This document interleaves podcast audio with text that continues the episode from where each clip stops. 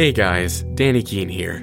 Thank you for checking out my Star Splitter podcast, a collection of science fiction short stories. Today's episode involves two telepaths battling to the death and the nature of freedom. Please check out the Star Splitter Patreon page to support us on our journey. Thank you.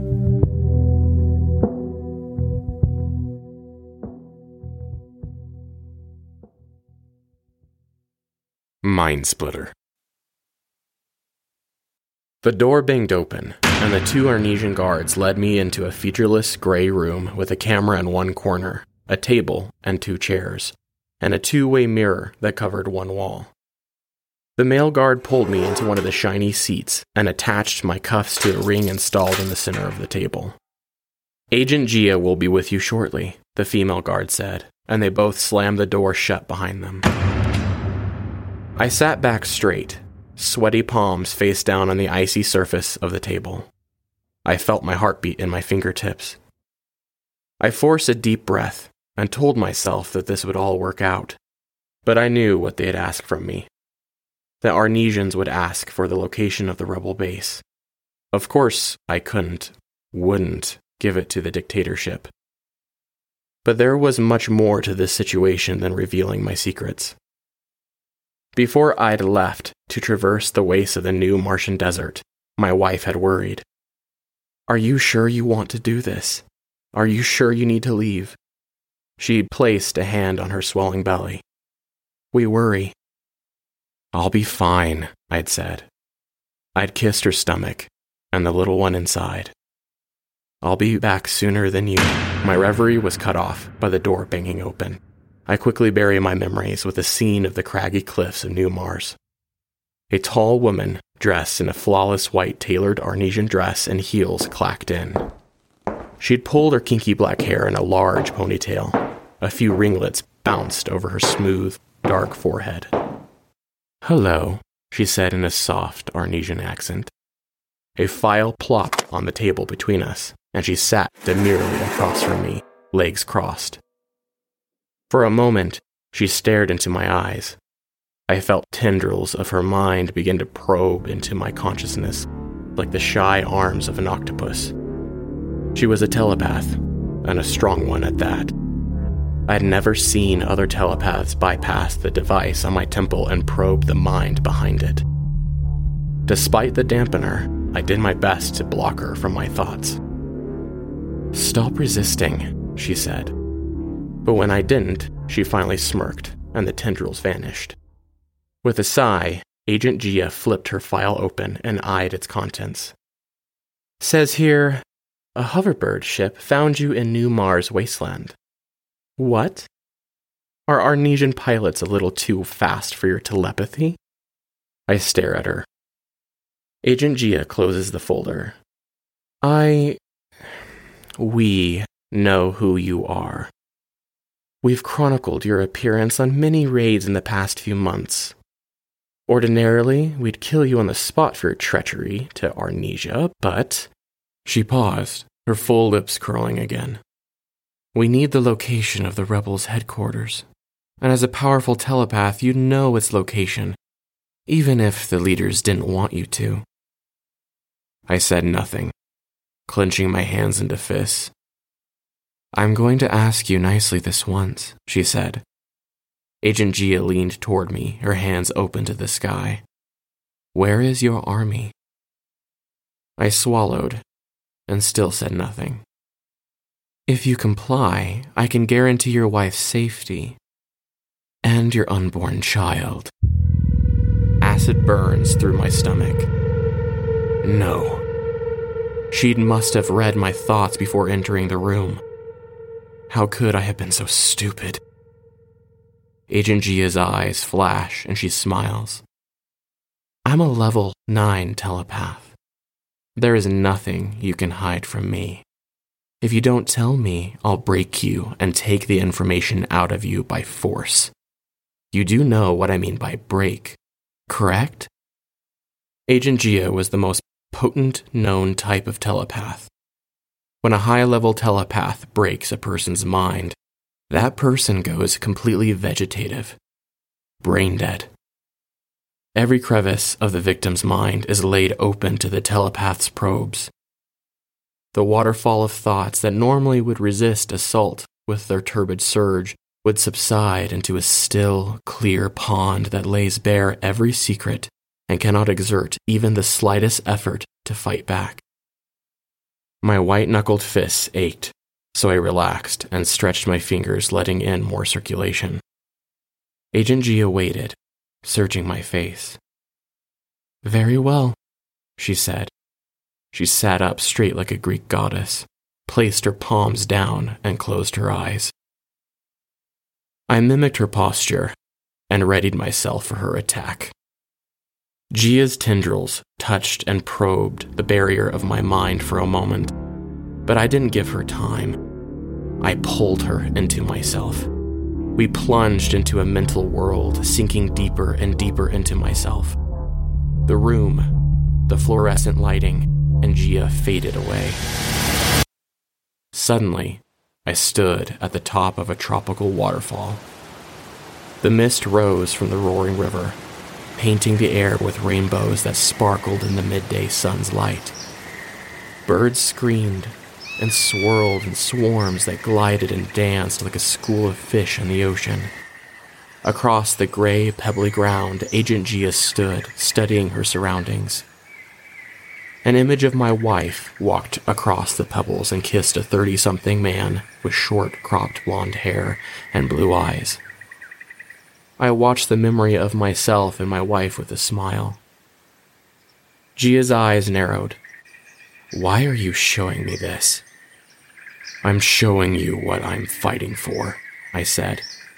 My past self touched my wife's belly gently and laughed at something she whispered to me. Agent Gia snarled. A spear materialized in her hand, and in one fluid motion, she flung the weapon at my heart. I changed the mindscape. The landscape swirled and changed, morphing into a landscape of volcanic rock and swirling clouds. Immense mountains glared in the distance with ice capping their black crowns. The spear whizzed by me and dissolved into the unfamiliar landscape. Agent Gia studied the scene before marching toward me. Join us, Agent Gia.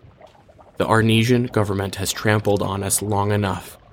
When will we be able to have the freedom to bear our children? When will they allow us to rear up our children as we see fit? Gia glared at me, a sword materializing in her grip. She swung at my head. Quickly, I formed two knives and blocked her. Steel clanged on steel, sparks flew. Agent Gia slashed and cut like a deadly dancer each movement perfect and efficient. My knives lengthened into short swords, and I met each of her blows. Gia twirled and slashed at my leg. With a crash, I blocked and swung at her neck with my free blade. Gia leaped away just in time and stabbed at my chest. I leaned back, but her blade still sliced through the thin layer of skin, sending a sliver of agony through my brain. In the real world, I knew that my nose was probably beginning to bleed. Dread formed in my ribcage. She was fast. Too fast.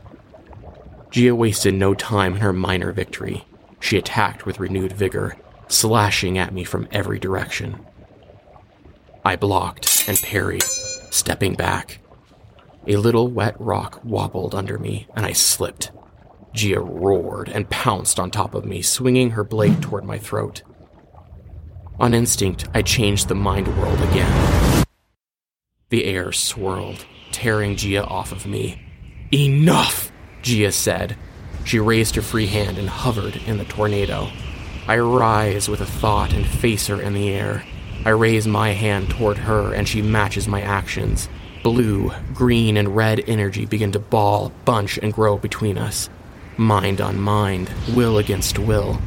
Pain rockets through my being, forcing tears to my eyes. Gia's mind felt like a sword cutting through my thoughts. But I don't stop exerting my will. I yell. And Gia screams. And we suddenly fall into an arctic waste. A moon beamed over us, shading the snow a silver blue color. No mountains or peaks were in sight, the flat, white terrain went on and on into the twilight like blueness. Gia lay on her back.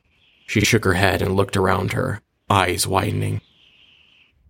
She got to her feet and brushed herself off as a chilly breeze tore some hair free of her ponytail and whipped it across her face. What level are you? she asked. I ignored the question. Gia needed to hear me out, and I didn't think she would give me much of a chance to speak. She was powerful, and I was running out of time. If you joined us, you'd be fighting for the freedom to choose the life you see fit. You'd be able to choose your religion, your family, and the world you settled on, I said. Humans don't deserve a choice, Gia said. We are angry, violent, selfish creatures that must be herded like sheep to maintain order. She charged. A spear appeared in her hand. She threw it and followed it with another, and another, and another. The projectiles whizzed past my head. I made a scimitar and whacked a few of them out of the air, but I wasn't fast enough. A spear dove into my shoulder, hitting bone. I dropped my weapon and fell to my knees, overwhelmed by the pain. Gia leaped on top of me and dug her claws into my throat.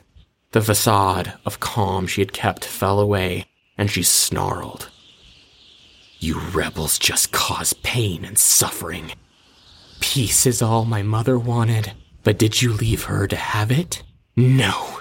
Your people killed her like a dog in the name of so called freedom. I gripped her hands and tried to pry them off my throat. The rebels don't kill citizens. She must have been in the wrong place at the wrong time, I said, croaking. I'm sorry. Gia leaned into my face, her breath hot on my cheek. So no matter what you people try to say, I'll never join you. You might be right about freedom in principle, but we do not live in a perfect world. It is too dangerous to have a choice. It is better to live in peace with comfort and order. My vision began to flicker. I gripped Gia's fingers and pulled. Gia's eyes burned into mine, and she tightened her grip. When I'm done with you, I'll rip the location from you, and your little family will be the first to die. Then you'll know the pain I felt. I stopped, struggling, and looked into Gia's eyes. A fire blazed within me like thousands of stars had gone supernova at once. She seemed so confident, so angry and powerful. But she must have noticed the change in my face because her eyes widened a little. My hands opened, and I ripped Gia off me with a thought. She floated a few feet off the frozen ground. She screamed. What? How? I stood and faced her, rubbing my neck. To answer your question, I am a level 10 telepath. When they tested me, I only revealed a portion of my power, so they'd give me a mental dampener for a level 8. I let myself be taken so that I could talk to you, the most powerful telepath of Arnesia. We could have really used you. The blood drained from Gia's face and she stopped struggling. No, she said. Level 10s don't exist. I am the first of my kind. Instead of you breaking me, I'll break you. I tried to be merciful. I tried to give you a chance, but you've given me no choice. I will protect my family, faith, and home at all costs. Arnesia will not stop me, and neither will you. I raised my hand, then paused. But know this I never knew the location of the rebel base because they moved it after I left. When I break you, I'll take every shred of information that you know about Arnesia, and I'll make this nation crumble. Let that be the last thing you think about, you bitter bitch. I twitched my hand, and her neck snapped sideways. In the real world, behind the fake mirror, Agent Sargon watched Agent Gia's body stiffen. She jerked and twitched. Her face was full of horror and fear. She fell face down on the table with a bang. Blood spilled out of her orifices, pooled on the table, and streamed onto the floor. It had taken the telepath 30 seconds to kill Sargon's top agent. The rebel opened his eyes and looked at Gia sadly before turning to look directly at Sargon through the glass. He couldn't have seen Sargon through the double mirror, but he must have sensed him with his mind. But that's impossible. The dampener incapacitated the average telepath. Sargon numbly walked to the door. He opened it and hurriedly unlocked the telepath's handcuffs and deactivated the dampener. What was he doing? He tried to stop himself, but his body moved on its own. Why was he. Oh. A river of panic roared into Sargon's thoughts. The telepath was controlling him. The rebel stood and led the way back into the hall. He looked at Sargon, and a sharp pain exploded in his brain.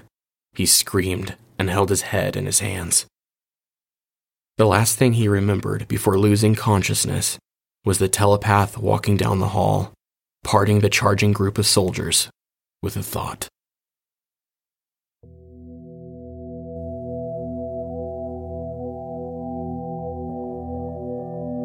Thanks for listening to this episode of Star Splitter. See you next time.